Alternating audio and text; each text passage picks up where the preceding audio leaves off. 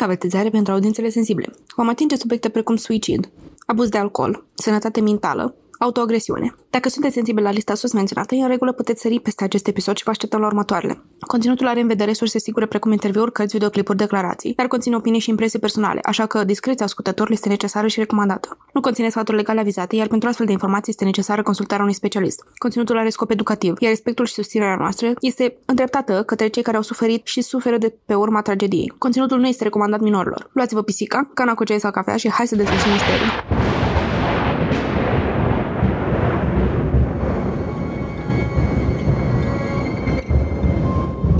Toamna anului 2021, două pisici au început propriul lor podcast. Apoi au spus, pur, să se facă lumină în acest caz. Iar apoi am apărut noi, Cristina și Alex, pentru a transmite mai departe voința pisicească. Să ne facem așadar comozi și hai să vedem ce ne-au dus pisicile în această săptămână. În episodul de astăzi vom discuta despre dispariția Agatei Christie. Vom vorbi despre viața autoarei și despre noaptea dispariției. Vom analiza teoriile care au apărut de-a lungul timpului și vom vedea cât de credibile sunt declarațiile ei.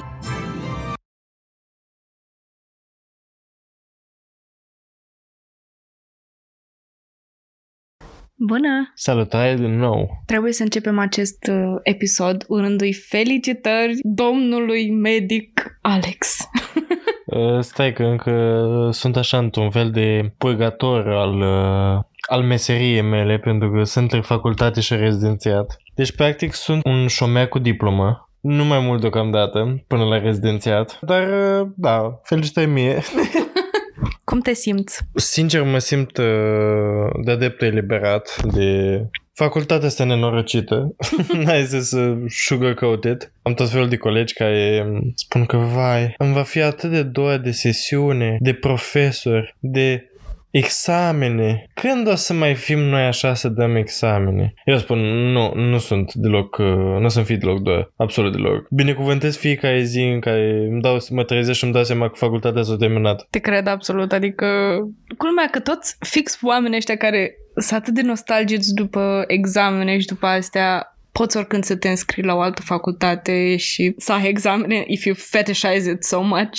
Da, nu știu, adică din câte văd, poate că învățământul în afară poate că ar fi puțin mai stimulant. Bine, nici examenul nu sunt așa cum sunt la noi. Cum sunt la noi, sunt puțin diferite, sunt mai entertaining, ca să spun așa. Sunt mai... Sunt dintr-o materie care chiar îți folosește, cu niște note pe merit și povestea continuă, știți ce voi problemele învățământului de la noi. Dar în ceea ce mă privește ca partea învățământului superior din România, spun că nu mulțumesc. Și mai este un lucru, nu putem încheia această introducere până nu-ți țurăm un târziu la mulți ani, la sfert de viac.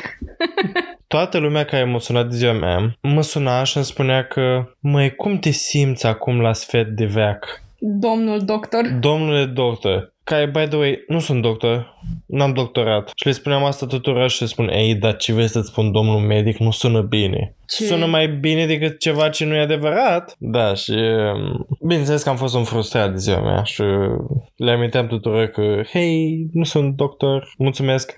E uh, fain să trăiești cu frustrări de ziua ta, e cea mai bună ocupație. Printre zecile de telefoane de la mulți ani, de la rude care nu te sună decât o dată pe an, e un lucru de care să te amintești clar. Hai măi, nu mai fi așa smerit. Și alt argument, da, într-adevăr, că da, mai tu ești foarte smerit, ești umil. Nu, nu sunt umil, sunt corect. foarte multe felicitări mie, înseamnă că duble felicitări. A fost un, un început de lună destul de festiv. Și emoționant aș putea adăuga. Da, dar nu aș fi reușit nimic din toate astea fără Cristina aici de față și prezentatorii noștri pricicălți, evident, care în tăcere ne-au susținut din spatele fiecărui plic cu mâncare pe care l-au primit. Și batonaș. Nu uităm de batonașe. Nu uităm de batonașe. Eventual pus batonașul în plic și mixat. Ce mai bun. Pricador. Câți mănânc oricum, orice, cade pe jos. Zilele astea se duc și admiterile pe la facultăți și vrem să urăm prin care asta baftă tuturor celor ce susțin examenele de admitere și vă asigur eu, eu Cristina, de pe podcastul Crime, Pisici, Cafea că um, locul vostru e a vostru și sigur o să intrați dacă trebuie să intrați și să nu vă fie frică nici de aceste aparente eșuări sau cumva planuri care nu se duc după modul în care am considerat noi că ar trebui să meargă, pentru că știm cu toții că oricât de mult am încercat, concurența este mare și e posibil să nu obținem acel loc pe care neapărat ne-l dorim și Lord knows am experiență cu chestia asta, dar vă asigur că ce este a vostru este pus deoparte, ceea ce trebuie să se întâmple să se întâmple și atâta timp cât vă doriți un lucru atât de mult, este imposibil să nu obțineți ceea ce vă doriți. Lucrul ăsta să-l țineți minte de la mine. Doar dacă nu cumva vă doriți să mutați o pisică care doarme comod pe canapea. Asta sigur nu o să se poate. Adică oricât de mult ați încerca. Adică puteți încerca, puteți să o faceți, dar este absolut ilegal și, în fine, ar trebui să suportați mânia zeilor pisicești. Înjositor de drept. Buu! Buu! Cum vă mai primesc mesaje pe, pe Instagram cu persoane care ne ascultă în timp ce învață Uh, by the way, uh, închide podcastul, du-te și învață. A friendly reminder, nu mai procrastina. Totuși, haideți să intrăm în episodul de astăzi, în subiectul de astăzi, pe care mulți dintre voi abia îl așteptați. Și vom vorbi despre Agatha Mary Clarissa Miller care s-a născut pe data de 15 septembrie 1890 în Devon, Anglia. Îmi pare rău că trebuie să opresc uh, șirul narrativ aici, dar mereu mă trigăruiesc la 15 septembrie. Sunt doar eu în asta? Da, ești o dubioasă. E o dată simplă. Nu, e data în care începe școala. Ai traume, am înțeles. Toți vă frumos o suportăm pe Cristina cu traumele din copilărie. Știi, alții scriu cărți amintiri din copilărie, Cristina o să scriu o carte traume din copilărie, cu un subcapitol 15 septembrie. Toate traumele mele au început cu 15 septembrie. Agatha Mary Clarissa Miller a fost uh, fica cea mai mică a părinților Frederick și Clara Miller. Interesant de știu despre familia ei este că a fost născută într-o familie destul de privilegiată, părinții ei făcând parte din clasa de mijloc superioară. Agatha a fost educată acasă într-un mod oarecum neobișnuit. Se pare că Clara, mama dânsei, nu a vrut ca fica ei să învețe să citească până la vârsta de 8 ani. De la vârsta de 5 ani, ea nu s-a simțit neapărat suficient de stimulată sau de educată și cred că a făcut ceva destul de empowering. A învățat să citească, fapt ce a creat o obsesie pentru cărți pe care a purtat-o cu ea toată viața. Tatăl ei a murit la vârsta de 11 ani, ceea ce a cam scos-o din înalta societate și a trebuit să învețe să trăiască modest. În același timp, mama ei începea să se îmbolnăvească și a trebuit să își păstreze foarte bine banii ca să o ducă în călătorii în Egipt, unde mai târziu aflăm că îi plăcea foarte mult, în Spania și în general în locuri calde. Pe vremea aia se credea că vremea caldă ar fi avut puteri vindecătoare și ea se conforma acestor credințe. Constant în viața ei a rămas pasiunea pentru citit și prin prin jurul vârstei de 12 ani, luase stiloul în mână scriind primele sale poezii. Mai târziu în viață ajunge să fie atrasă de stilul de viață parizian, identificându-se cu acesta mai mult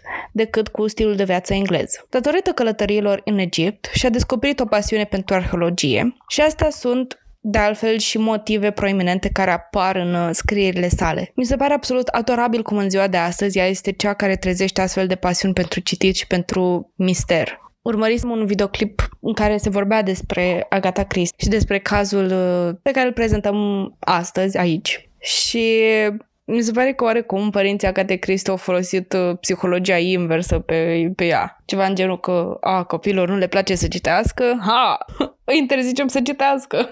și au făcut o scriitoare. Da, mi se pare că e prea subestimată tehnica asta educațională. Adică eu ca și copil tot timpul, în momentul când ai mei îmi spuneau să nu fac ceva, făceam exact acel lucru. Nu pentru că m-a fi interesant de la început, ci pur și simplu îmi stârneau idei în minte. Adică, bine, nu cu fumatul și cu astea. Asta mi se pare altă chestie, dar mi se pare că de exemplu, Alex, să vii repede acasă ca să, să nu întârzi cumva. Pentru că să ajungem undeva după. Și bineînțeles că fix atunci din toate dățile s-a întâmplat ceva și întârziam. S-a întâmplat ceva. Întârziam eu de o băznicuță ce eram. Sau tot fel de alte chestii. Întârziatul e unul dintre lucrurile cele mai drăguțe pe care le făceam. Fugeam de la pregătiri, uh, pentru că am prea pregătit. Opinia mea era mai important să mă pregătesc pentru meciul de volei de săptămâna viitoare decât pentru admiterea la medicină. Și apa aparent am avut dreptate, dar să nu spuneți mamei asta. Ei cred că e captura uh, vieții lor faptul că m-au așteptat să vadă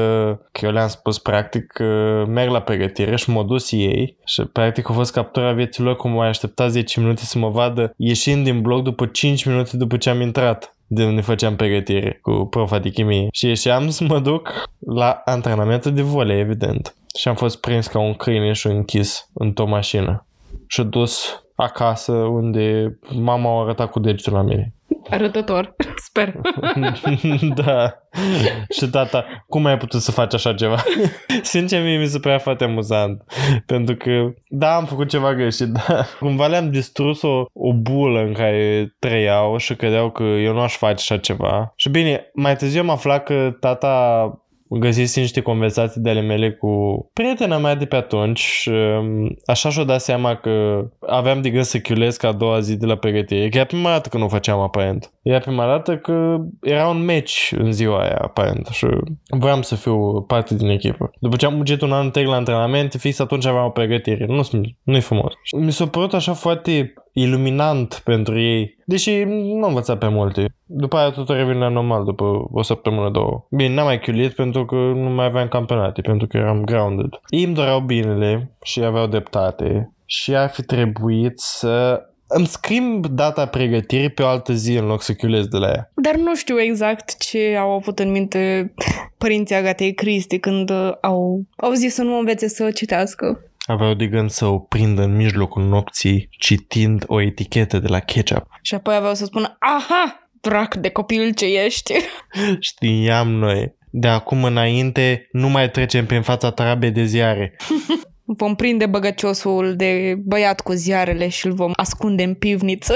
Ne întoarcem în 1912, cred că e cazul, când Agata a întâlnit într-un cadru social la o petrecere un tânăr aviator pe nume Archibald Christie. Mulți susțin că Agatha Christie era această fire introvertă, nu era chiar așa, îi plăcea să aibă parte de o viață socială. Declanșarea primului război mondial i-au ținut depărtați pe Archie și pe Agatha ani de zile, până când el avea să se întoarcă din război. În ciuda advertizmentelor de la mama ei că Archie ar părea a fi o pisică care nu va fi niciodată credincioasă, Ceea ce m-a făcut să o pun pe Clara pe lista neagră pentru că nu-mi plac insinuările ei în legătură cu pisicile. Și Prica acum se uită dezgustată din colț. Uh, o spus că inițial voia să-și numească primul pui Clara, dar au spus că noroc a fost sterilizată și că nu a făcut greșeala asta.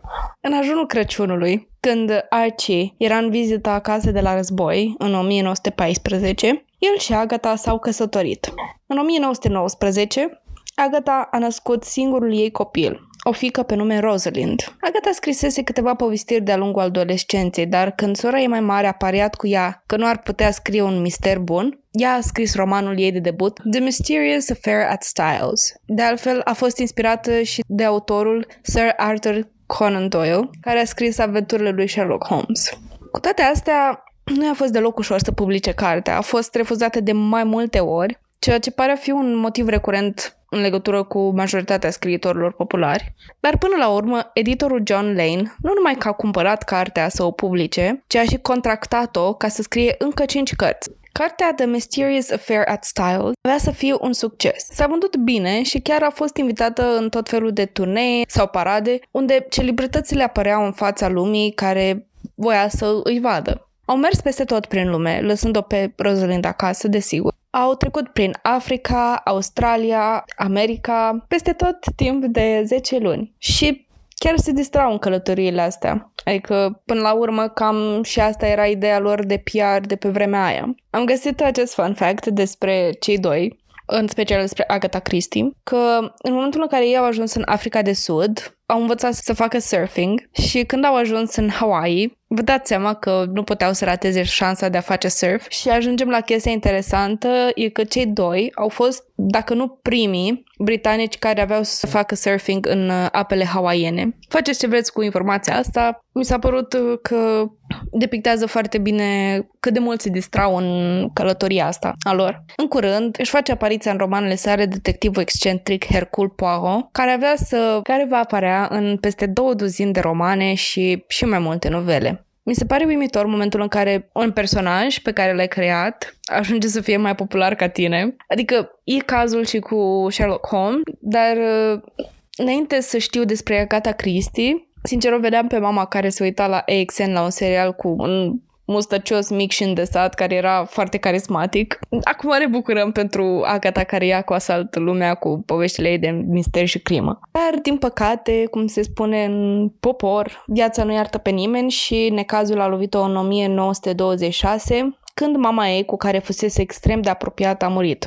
Durerea a condus-o într-un impas destul de urât, nu mai putea scrie și numai nu reușea să termine cartea la care lucra, Misterul Trenului Albastru. Cum necazurile nu vin singure, tocmai a aflat că Archie a început o aventură cu o femeie cu 10 ani mai mică decât ea, pe nume Nancy Neal. Asculți Crime, Pisici și Cafea, un podcast de true crime tradus direct din limba pisicească. Pentru mai multe informații, cât și pentru și mai multe surprize, te așteptăm pe Instagram la crime.și.pisici să continuăm discuția acolo.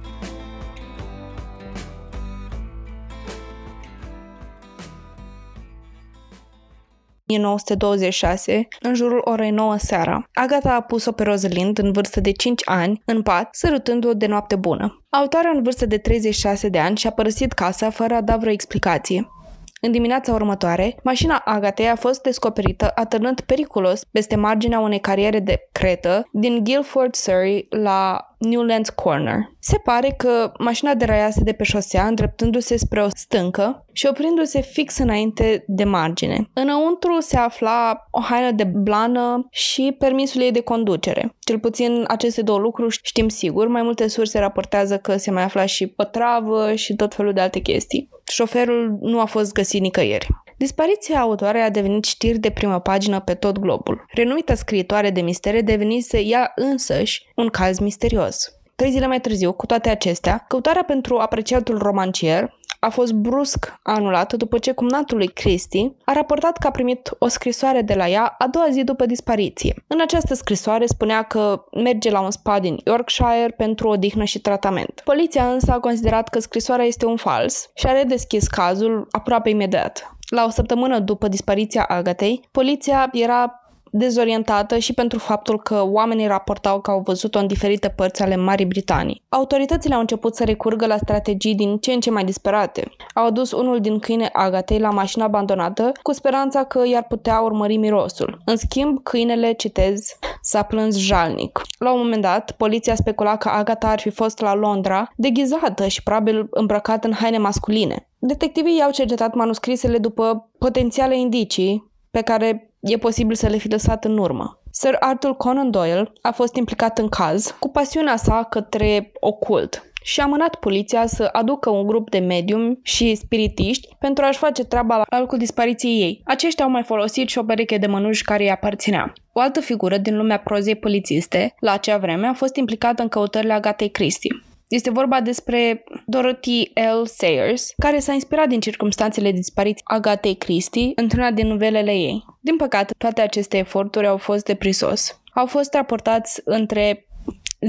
10.000 și 20.000 de oameni care au ajutat la căutarea Agatei Christie, cu peste 1.000 de polițiști implicați. Se crede chiar că aceasta ar fi fost prima dată când avioanele au, au pornit în căutarea unei persoane dispărute. Tabloidele speculau că s-ar fi sinucis aruncându-se într-un lac din apropiere care avea o legendă dubioasă. Altele împingeau narativa că chiar soțul și-a ucis nevasta pentru a trăi fericit cu secretara lui și așa mai departe. Adică, cred că în punctul ăsta, protocolul pentru o dispariție era destul de precar și cel mai tare mă impresionează că Agatha Christie, la acel moment, era ca un superstar. Toată lumea îi adora cărțile și îi urmărea activitatea, toată lumea era cu ochii în ziar să vadă ce s-a întâmplat cu ea. Imaginează în ziua de astăzi că o celebritate pe care o apreciezi să dispară misterios fără urmă. Bine, Aici intervine și discuția cu privilegiul oamenilor bogați și interesul mai sporit de a-i găsi pentru oarecare motive. Uite ce s-a întâmplat dacă dispărea Taylor Swift. Bine, majoritatea celebrităților din ziua noastră, dacă a dispărea, s-ar crea mai evolvă, pentru că acum e și mai globalizat totul. Bine, mai puțin dacă a dispărea The Rock. Dacă a dispărea The Rock, nimeni nu l-a căutat. Nu mai vrem filme de acțiune cu liane și artefacte. Da, adică și informația mi se pare că călătorește mai repede și oarecum am avea accesul de a afla ceea ce s-a întâmplat cu o persoană mai mult, nu neapărat din greșeală, dar mai eficient. Dar cum au fost și în alte cazuri de dispariții, uneori chestia asta poate face și mult rău. Pot fi multe persoane care pot duce pe piste false toată investigația să spună că au văzut-o și de fapt să fost mama lor uh, care s-a machiat în ziua aia. Mi se pare implicarea unor oameni care n-au cunoștințe criminalistice și de genul nu ar trebui să existe uh, implicarea și mi se pare că ar trebui să ofere mai mult loc uh, autorităților să își îmbunătățească tehnicile și să se dezvolte ei ca și unitate. Da, uite că autoritățile în majoritatea cazurilor nu-și fac treaba și tocmai că foarte multe cazuri și foarte multe misteri au fost rezolvate datorită, uite, a creatorilor de conținut true crime sau a cetățenilor simpli care au aflat de, despre o poveste din comunicatele de presă a celor afectați și așa au ajuns să rezolve misterul. Adică sunt foarte multe cazuri în care chiar și atenția publicului este importantă și comunicarea dintre public și autorități este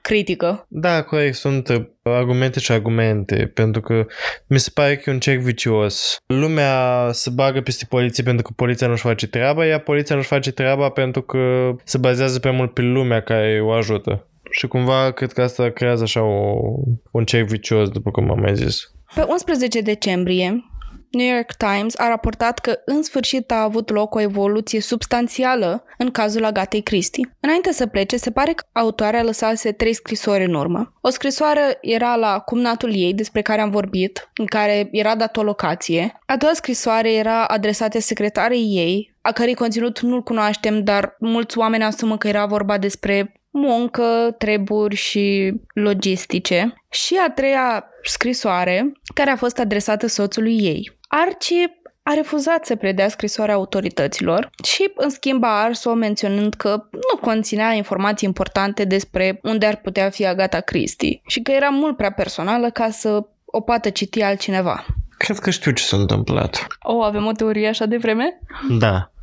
Deci, Agata Christie, mare scriitoare de novele de mister și romane, decide ca retragerea ei din lumea scriitorilor să fie înconjurată de mister, la fel ca și cărțile ei. Și a decis să dispară fără urmă, lăsând și mașina într-un șanț și tot așa. Iar apoi, ca să-l liniștească, a trimis o scrisoare soțului ei să-i spună, măi, vreau să nu fiu găsită, a descrisoarea asta după ce primești, eu sunt bine și m-am retras undeva la țară, în Yorkshire, ca să-mi trăiesc restul vieții bucurându-mă de faima pe care mi-am adus-o până la vârsta asta. Și încă o dată s-a scrisoarea după ce o, o citești, să nu o vadă altcineva și să vină să mă săcăi. Foarte, foarte poetică teoria ta. Să vedem cum se încadrează în final, în restul cazului. Pe 15 decembrie intră în peisaj Bob Tappen, membru din trupa care cânta la hotelul Swan Hydro din Harrogate, Yorkshire. Acesta a declarat că în momentul unui număr muzical a existat în public o femeie cu o aparență familiară. Semăna foarte mult cu femeia dispărută și se înregistrase la hotel cu numele de Mrs. Neal, fix a doua zi după 3 decembrie. Pe documentele de la hotel, această femeie misterioasă a scris că era din Cape Town din Africa, de sud. Acum înțeleg că erau anii 20 și că dispariții de oameni s-au văzut doar la Roanoke, dar mi se pare la mintea cocoșului să cauți o persoană într-o locație în care a scris că este. Adică, cu riscul de a părea inocent și credul și de a-ți lua apă, totuși măcar ai o pistă, femeia e dispărută, umanitatea are nevoie să știe dacă mai primește următorul roman, e deja interes național. Agatha pur și simplu stătea într-un spa și se relaxa în Yorkshire când ei o plângeau acasă și vrăjitoarele încercau să dea de ea prin telepatie. Ok, era, deci mai țineți minte, mai înainte când am spus că ea a fugit undeva la țară în Yorkshire? N-am citit înainte, jur. Aparent că acolo s-a dus, nu? Sherlock. Nu spuneți domnul doctor, spuneți-mi domnul Sherlock. Cumva, cumva Agatha coborâse din mașina ei și se urcase într-un tren local către King's Cross, de unde a plecat în Harrogate. Nu prea avea bagaje, își dorea pur și simplu să se deconecteze puțin de realitate, să participe la baluri și dansuri și să-și facă tratamente spa. În ciuda faptului că a fost subiectul unei căutări la nivel național, chiar nu putea fi deranjată. Inteligent din partea ei a fost că s-a cazat sub numele de doamna Teresa Nio, care este numele amantei soțului ei. Tum, tum, tum. Tappen a anunțat poliția despre locul unde se afla notorioasa Agatha Christie, care acum avea parte de și mai multă publicitate.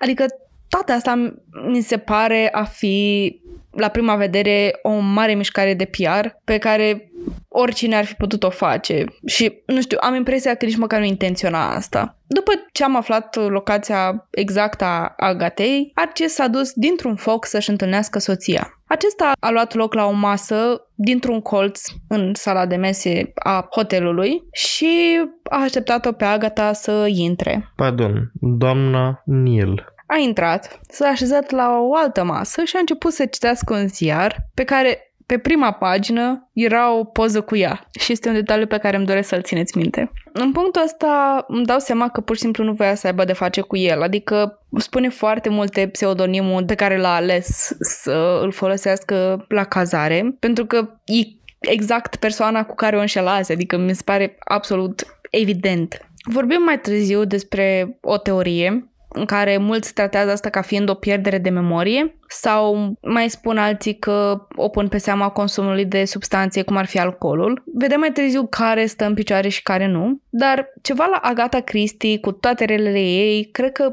era o femeie inteligentă și taticoasă și știa exact ce voia și cred că știa că nu prea mai voia să aibă de-a face cu Archie în fine, când Archie s-a dus la ea, aceasta s-a uitat cu o privire confuză la el. Unii spun că avea o privire împietrită și mi se pare că asta tocmai adâncește ideea că Archie nu mai prezenta neapărat un interes pentru ea.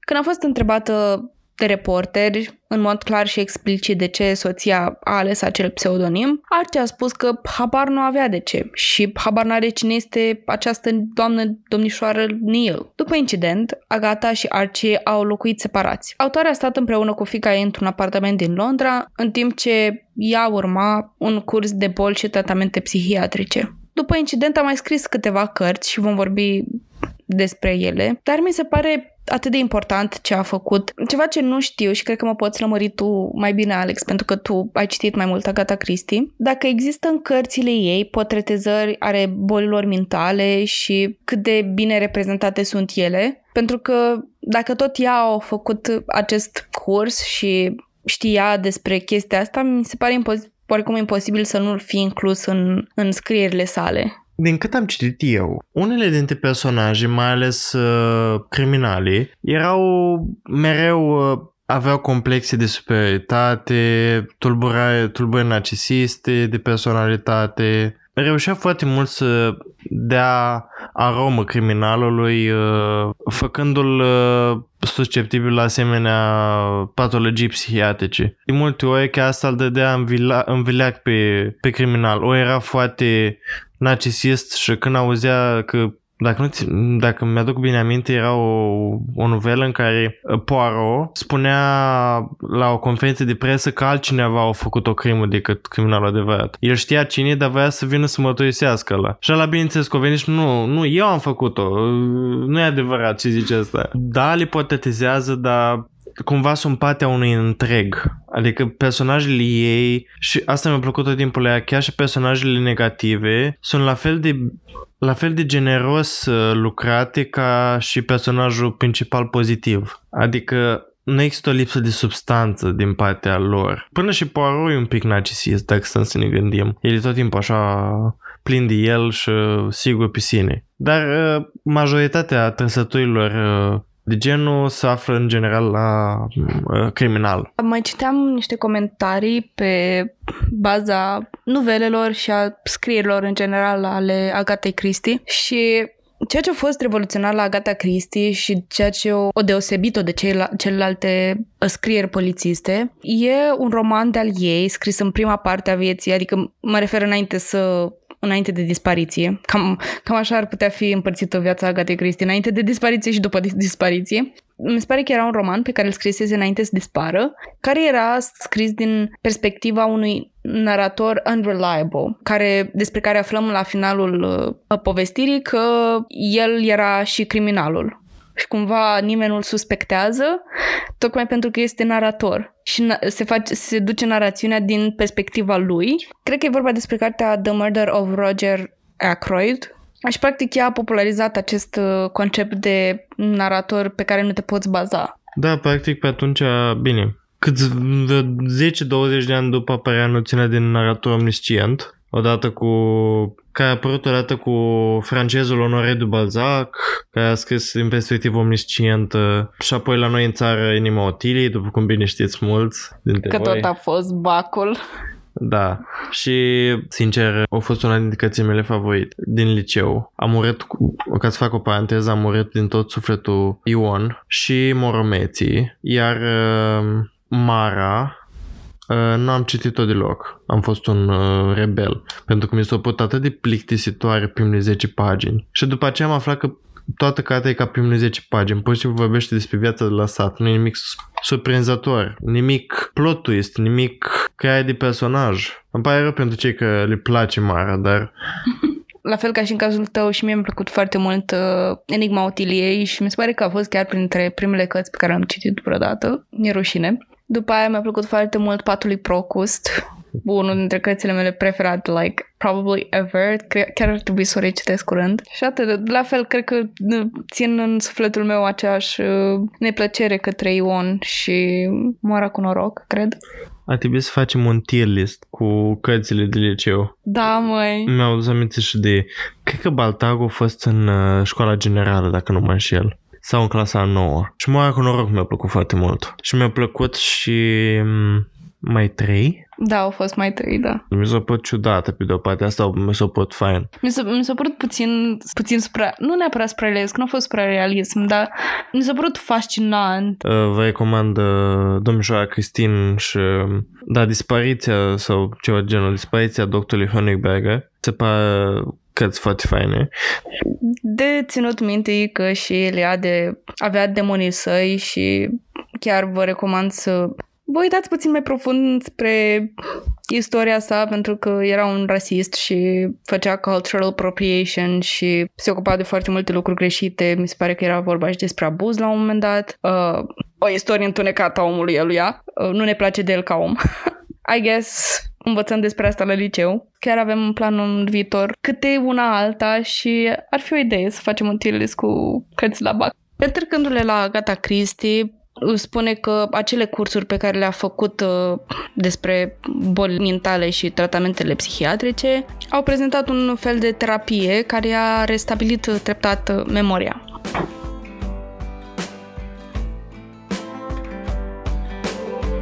Asculți Crime, Pisici și Cafea, un podcast de true crime tradus direct din limba pisicească. Pentru mai multe informații și mult mai multe surprize, te aștept pe Instagram la crime.și.pisici să continuăm discuția acolo.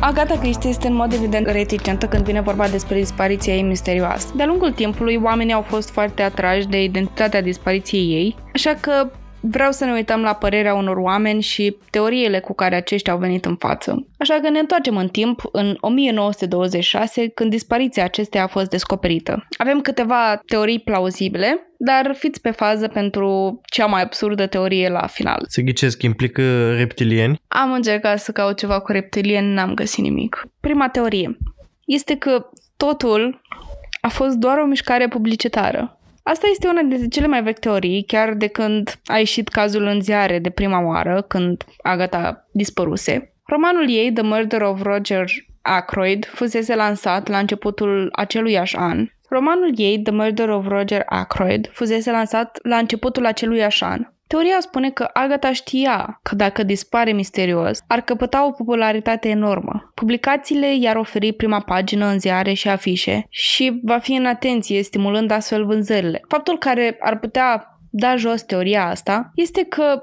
avea cât de cât succes. Nu era încă populară Agatha Christie din ziua de astăzi, dar se pare că nu ar fi avut nevoie neapărat de o mișcare mare de PR. În timp ce era dispărută, secretara Gatei Christie a fost întrebată dacă crede că și-ar putea înscena propria moarte și a răspuns în felul următor, citez, Este ridicol. Doamna Christie este mult prea doamnă pentru așa ceva. Închei citatul. De altfel, autoarea ura lumina reflectoarelor și nu prea cred că s-ar fi pus intenționat în centrul atenției în felul ăsta. Agatha Christie părea într-adevăr o femeie modestă cu imaginea ei, dar oare așa o fi fost? Chiar și nedorința asta de a apărea în lumina reflectoarelor contribuie la soliditatea teoriei mele. Eu voi judeca teoriile în funcție de cât de mult se apropie și cât de mult confirmă teoria mea. Așa că această teorie o infirmă pe a mea, deci nu este corectă. Trecem la a doua teorie. Agatha a orchestrat în mod intenționat toată dispariția pentru a aduce în atenția publică și pentru a-și umili soțul pentru că o înșelase. Teoria asta a inspirat o novelă de Gillian Flynn numită Gone Girl, Fata dispărută. Cartea este tradusă și în română și există și un film cu același nume.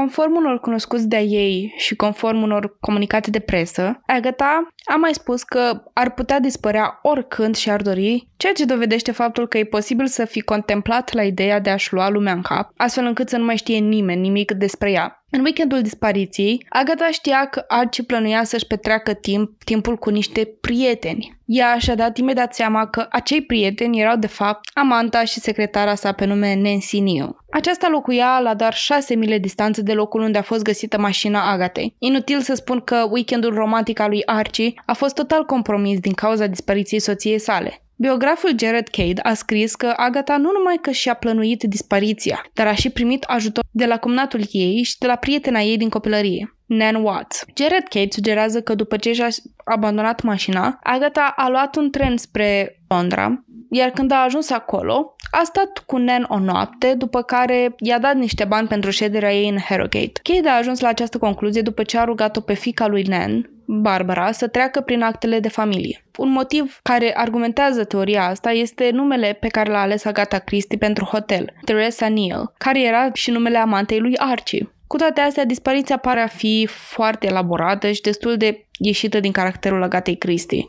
Mai degrabă văd cum și-ar putea înscena, eu știu, această dispariție pentru atenție sau publicitate, dar nu văd cum ar depune atât de mult efort doar pentru o omilire publică. Uh, îmi place această teorie pentru că confirmă teoria mea, cu puține actualizări. Este posibil ca în scrisoarea către Archie, ea să nu fi spus că vreau să stau un timp singură, ci să fi spus, mai boule, de ce m-ai înșelat? Te-am văzut când te pupăceai cu Nancy Neal la 6 mile distanță.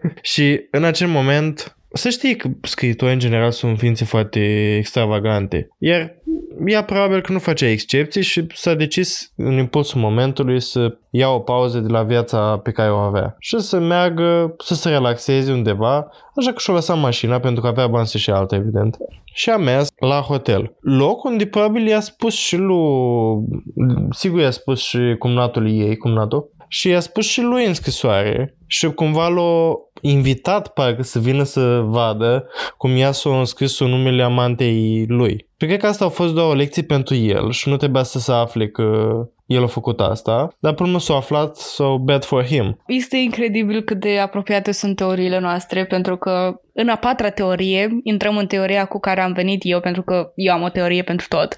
That's such an Aquarius thing to do. Dar până să ajungem la a patra teorie, cred că este important să discutăm despre teoria care vine din partea Agatei însăși. Uh, sunt sigur că va spune bravo, Alex. După cum am spus, a treia teorie vine din partea Agatei Christie herself. În februarie 1928, Agata a fost intervievată de Daily Mail despre dispariție ei, fiind de altfel și singura dată când a vorbit despre asta. Autoarea a simțit că este necesar să explice evenimentele cât mai bine, deoarece a continuat să fie hărțuită de mass media despre asta. Nici mai suporta speculațiile cum că întregul calvar fusese inventat și ce mai născoceau tabloidele de pe vremea aceea. După spusele lui Christie, Ea suferise de insomnie înainte de dispariția ei, dormind în medie de două ore pe noapte. Se știa că autoarea suferise de episoade de anxietate și depresie. În ziua dispariției ei, a spus că avea chiar și gânduri sinucigașe. Citez. Mi-am dorit ca toată viața mea să se termine. Când am trecut pe lângă Newlands Corner, în acea după-amiază, am văzut o carieră și mi-a venit în minte un gând de a conduce direct în ea. Cu toate astea, deoarece fica mea era în mașină cu mine, am respins ideea.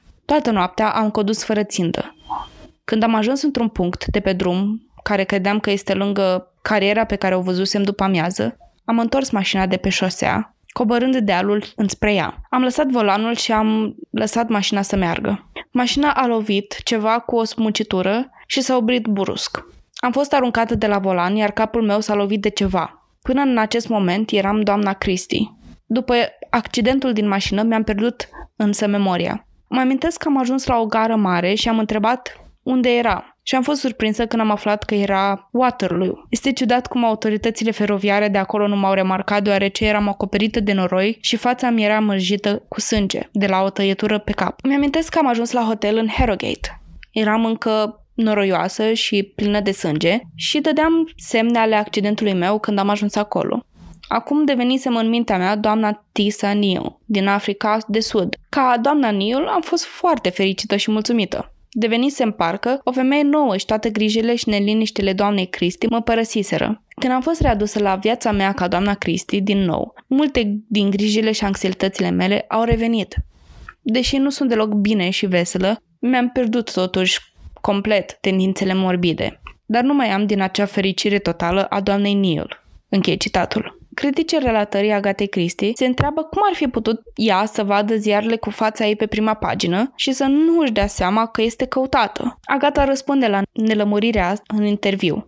Citez. Citeam în fiecare zi despre dispariția doamnei Cristi și am ajuns la concluzia că era moartă. Am fost foarte impresionată de asemănarea mea cu ea și ne-am subliniat și altor persoane din hotel. Nu mi-a trecut prin minte niciodată că aș putea fi ea, deoarece eram destul de mulțumită în mintea mea cu de cine sunt. Agata a detaliat în continuare cum, petrecând timpul cu medicii și rudele, a putut să-și amintească treptat cine era. După interviu, se pare că puțin au fost convinși că ce spunea ea era adevărul. The Irish Times au mers atât de departe încât au numit versiunea ei, citez, ca o operă completă de ficțiune, ca orice scrisese ea vreodată. Închei citatul. O consecvență pe care criticii au continuat să o indice a fost că povestea Agatei nu prea stătea în picioare. Uitându-se la ce bani a avut la ea, mulți erau suspicioși cu privire la modul în care Agatha, ca doamna Neil, și-ar fi putut permite șederea la hotel, incluzând serviciile de spa, haine noi, băuturi și mese delicioase. În interviu însă, Agata a remarcat că inițial a părăsit casa cu 60 de lire sterline. Astăzi, 60 de lire sterline ar fi echivalentul a aproximativ 3800 de lire sterline. Acum ne gândim la omul Agatha Christie și vedem că trece prin procesul de jelire a propriei mame, care e unul extrem de solicitant pentru ea, dat fiind faptul că era, erau foarte apropiate. Ajunge acasă ca să afle că Archie își dorește divorțul și să afle pe deasupra că o și înșeală cu o persoană cu 12 ani mai tânără devenea din ce în ce mai faimoasă și stresul de a-ți asuma faptul că ești o persoană publică, cu toate responsabilitățile pe care trebuie să le duci până la capăt, fac rețeta perfectă pentru burnout. Toți factorii menționați erau foarte solicitanți pentru orice persoană normală, dar aminte pentru o persoană anxioasă și cu tendințe depresive. Un psihiatru a diagnosticat-o pe Agatha Christie cu această condiție psihiatrică numită amnezie psihogenică. Amnezia psihogenică se referă la cazurile de pierdere a memoriei despre care se spune că au o cauză psihologică mai degrabă decât neurologică. Amnezia psihogenică globală se caracterizează pentru o pierdere bruscă a amintirilor autobiografice pentru întregul trecut al unei persoane. Amnezia psihogenică este adesea declanșată de un eveniment stresant de viață. Teoria asta, ca toate celelalte, are totuși câteva găuri la rândul ei. Pentru că dacă nu își mai amintea cine este, cum a trimis la Londra acele scrisori către cumnatul, secretara și soțul ei? Cel puțin cea a cumnatului ei știu sigur că era trimisă din Londra și există în același timp dovezi cum că ea era acolo în ziua dispariției ei. După acel interviu, nu a mai vorbit niciodată despre ceea ce s-a întâmplat în zilele dispariției și a luat acest mister cu ea în mormânt. Ne mai putea lega de încă un roman intitulat Unfinished Portrait, portret neterminat, scris de Agatha Christie sub pseudonimul de Mary Westmacott. Ea publica cărți romantice scrise sub acest pseudonim. Nu știu de ce făcea asta, but like, where to go. În fine, în cartea asta, Unfinished Portrait, este vorba despre o femeie cu un soț care o înșeală și îi cerea divorțul. Ca mai apoi să se ducă femeia înșelată la un resort unde să contempleze la comiterea unui suicid. Acolo întâlnește un bărbat cu care începe să vorbească și o convinge că viața merită trăită la maxim. Cartea este considerată oarecum semi-autobiografică. Putem lua în considerare asemănările dintre carte și viața autoarei și punem deasupra și pofta de viață pe care o avea aceasta după ce se întoarce din resort. Și cred că avem o teorie cel puțin interesantă. Am un singur lucru de spus despre această teorie a Agatei Christie. Ne, pe bune. Mai o, e povestită fix în stilul povestirilor ei. Asta am zis și eu. Deși nu am citit foarte mult Agatha Christie, sunt sigură că așa ar povesti ea. Hai mai, care erau șansele fix în ziua aia ca ea să capte amnezie? Adică nu sunt așa de dese amneziile astea și niciun caz nu apar fix când vrem noi. Adică mai întâi, du- serios, ai dat cu capul de volan și ai amnezie, dar parcă zicea că e amnezie psihogenică. Parcă nu a fost generată de datul cu capul de volan. O a fost dat cu capul de volan, nu e stresul. Hai să ne hotărâm, gata. Ce facem? Plus că o dus înapoi pe fata ei cu mașina ca să apoi să ducă să se trântească într-un șanț la șase mile de loc unde bărbatul ei o înșela cu altă tipă pe bune, eu cred că pur și simplu au avut să... Eu fost rușine de ce au făcut și au avut după aia să o dragă. Nu știu, din nou, mi se pare multe chestii mi se par dramatice și din tot sufletul mi-aș dori să o cred. Din tot sufletul mi-aș dori să o cred, dar nu pot. Dar n-ai cum, mai viața reală nu e ca un roman de al ei. Și atea să înțeleagă asta, din moment chiar. Fata mea, nu suntem într-un roman polițist. Oamenii nu vin pur și simplu și să predau pentru că ai spus tu că a fost de fapt cineva, altcineva vinovat. Adică poate să întâmple asta și în viața reală, dar în niciun caz ca într-un roman. Da, adică mi se pare dramatic și mi se pare rehearsed, adică mi se pare că a fost, a fost scris dinainte sau a fost uh, exersat dinainte și tot așa în stilul în care scrie și nu știu, foarte multe chestii care nu se leagă, mai ales scrisoarea trimisă cumnatului ei din Londra. Adică a fost scris pe plic numele ei, numele cumnatului ei, adresa, adică cum îți amintești tu toate chestiile astea dacă tu ești în amnezie psihogenică? Adică n-ai cum. Pentru că în astfel de crize, în astfel de crize de amnezie, nu-ți mai amintești absolut nimic despre cine ești. Și să-ți amintești că primul nume care să-ți vină în minte este să amanta soțului tău, nu, nu cred. Nu, este incredibil. Și din nou, Agata, îmi doresc atât de mult să te cred, dar nu pot, pentru că nu e coezivă teoria asta. Și una dintre cele mai coezive, poate, una pentru care avem dovada cuvântului ei împotriva noastră, nimeni pe planetă care spune că nu e așa, dar nu știu ce să zic. Nu. Și mă simt vinovată că nu o cred. Eu nu, cu toate prostul. Adică cazul ăsta rămâne un mister de-a lungul timpului, tocmai pentru că ea, cea care a relatat totul, nu se leagă de realitate și de ceea ce s-a întâmplat cu adevărat. De asta rămâne un mister. Și mi se pare incredibil pentru că în majoritatea misterelor din lumea asta câte s-au întâmplat, fie vorbim despre crime care nu au fost rezolvate vreodată sau de dispariția acestei autoare, nu avem privilegiu de a avea parte de povestea spusă din gura făptașului sau dintr-o sursă care aparent ar trebui să fie irefutabilă. Și totuși mi se pare atât de batabilă teoria asta, atât de dramatică, n-aș putea spune, dar parcă vorba ta desprinsă dintr-un roman polițist și atât. La urma urmei, Agatha Christie avea o carieră să născocească tot felul de povestioare interesante. A patra teorie, aș spune că este născocirea mea și să o luați cu un strop de sare pentru că asta este și știind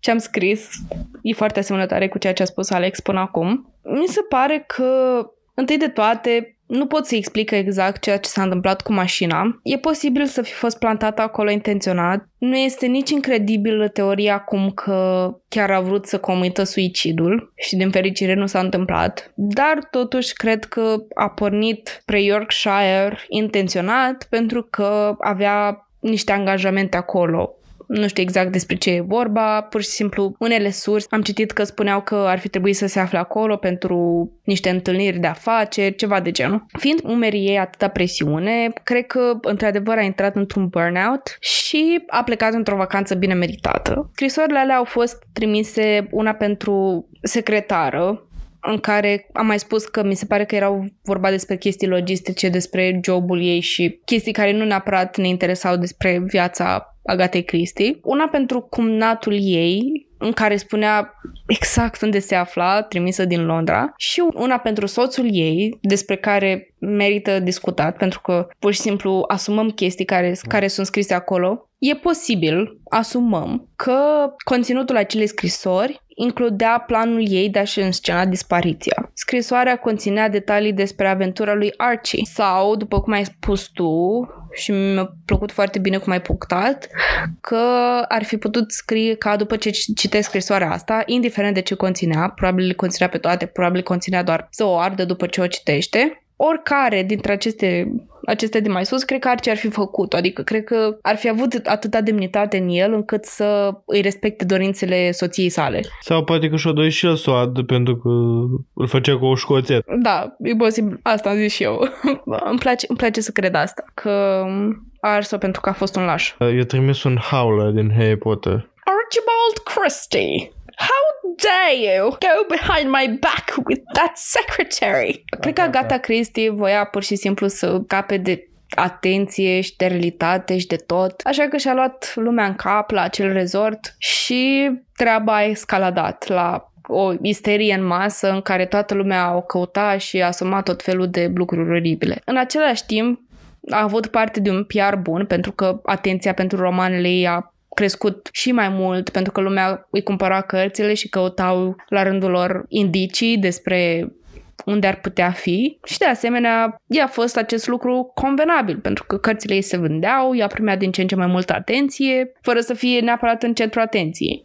Așa că și-a jucat mai departe rolul de dispărută ca să adâncească și mai mult misterul, ca să nu vorbească foarte mult despre dispariția ei. Cred că a pus acest motiv a pierderii de memorie ca să aducă în față un closure sau o concluzie cât de cât plauzibilă, convenientă din punctul meu de vedere. Deloc plauzibilă. Până în momentul dispariției, cărțile ei erau vândute, dar nu erau cine știe ce, adică în acea perioadă trebuia să scrii ceva revoluționar ca să zic că ar primi o incredibilă cantitate de atenție.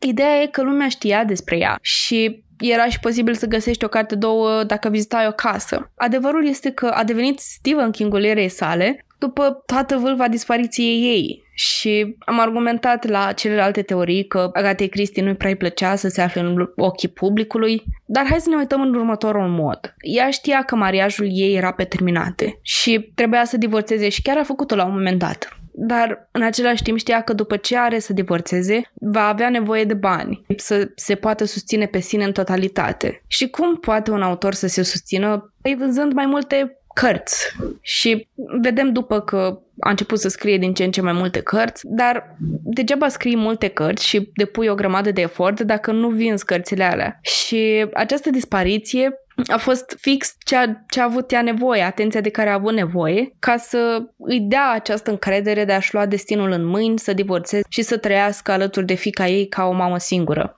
În realitate sunt înclinată să o cred pentru că e povestea spusă din gura ei și doar pentru motivul pentru care cred că asta și-ar dori ea să cred. Și a, a dispărut și a pierdut memoria și atât ar trebui eu ca un consumator de rând să cunosc despre identitatea dispariției ei. Dacă mă întreabă, o să-i spun că o cred, dar în adâncul sufletului meu nu o cred. Dar na, nu știu, chiar sunt curioasă ce părere aveți voi despre teoria asta și, sincer, acum cunosc atât de multe despre Agatha Christie încât aș putea să răspund la orice întrebare. Al treilea roman scris în anul 1923. Încă nu scria romane pe atunci. Treci la următoarea teorie. Asta este teoria bonus pentru voi, dragii mei, pentru că e cea mai uh, lunatică teorie, dar uh, o vom menționa pentru că ne place să avem uh, o hilizeală pe cinste. Casa Agatei Christie era bântuită. Un articol din New York Times susținea că Agatha Christie fusese speriată de propria ei casă. Citez. Stă pe o alee singuratică, neluminată noaptea, despre care se spunea că ar fi bântuită. Închei citatul. Casa a fost scena crimei în care o femeie a murit și în aceeași casă se sinucisese un bărbat. Și se pare că i-a spus prietenei ei astfel, citez, dacă nu plec curând din Sunningdale, Sunningdale va fi sfârșitul meu. Închei citatul. A existat și acel zvon despre scrisoarea secretarei care spunea că trebuie să plece din Sunningdale, așa că, I guess, nu ar trebui să subestimăm puterea unei fantome? Îmi place această teorie pentru că nu o contrazice pe a mea. Pot coexista ambele. O fugi din casă pentru că e frică de fantomă și în timp ce mergea pe drum fără țintă, dintr-o dată de pe geamul mașinii, îl vede pe soțul ei Aci cum uh, se pupă într-un tufiș la șase mile de casa ei cu domnișoara secretară, Nancy. Și apoi își ia inima în dinți, merge până acasă înapoi, o ia pe, o lasă pe fată, pentru că, bineînțeles că fata venise cu ea, că o fugit ambele de puterea demonică, o lasă pe fata acolo că își dă seama că a fost o fraieră. Își ia bani și pleacă. Pleacă în vacanță. Da.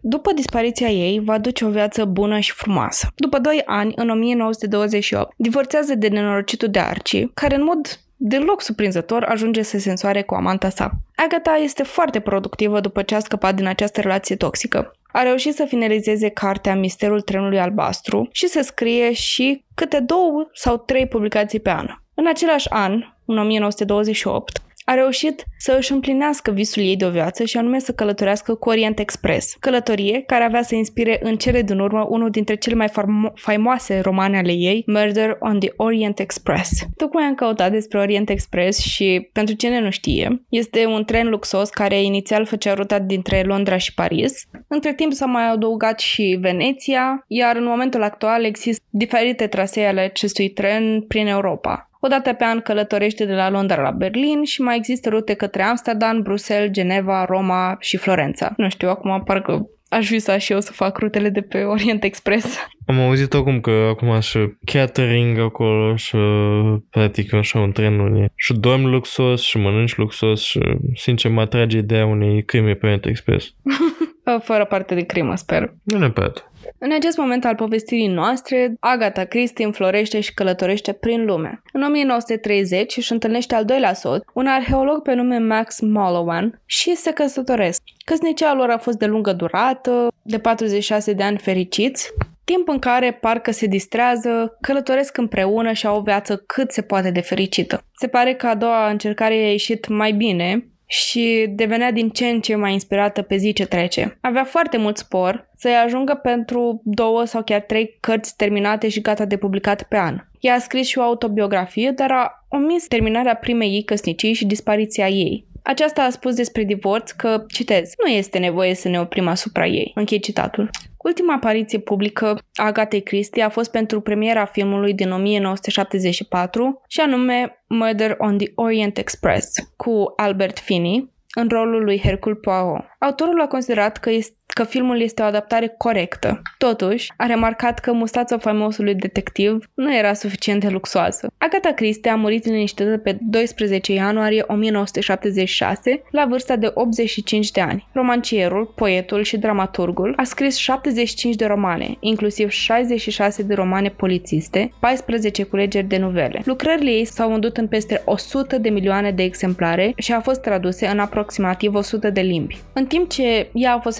responsabilă pentru unele dintre cele mai populare povești de mister spuse vreodată, poate cel mai mare mister al vieții Agate Christie este ce s-a întâmplat cu adevărat în noaptea din decembrie 1926, care rămâne nerezolvată. Mă bucur să aflu că teoria mea și a ta sunt uh, cele mai veridice dintre toate. Era de așteptat, pentru că fără a fi uh, orgolioși, suntem într-adevăr pentru cei mai buni detectivi din lumea true crime și um, o condamn pe Agatha Christie pentru o teorie atât de puerilă. Ai crede că o scritoare de romane politiste ar putea veni cu o poveste mult mai interesantă decât pierderea memoriei? Da, na, te să lucrezi cu ce ai. Cam atât a fost episodul de astăzi. Sperăm că v-a plăcut. și așteptăm noi teorii, bineînțeles care să nu se contrazică cu teoria mea, ci eventual să o bunătățească, pe crime.și.pisici pe Instagram, unde vă încurajăm să intrați și să ne trimiteți mesaje. Și ne auzim săptămâna viitoare cu un alt caz recomandat de voi. Pa, pa! Acest podcast a fost înregistrat sub atenta îndurmarea gazelor noastre, pric și câlți. Nimic din toate astea nu ar fi fost posibil fără prezența lor.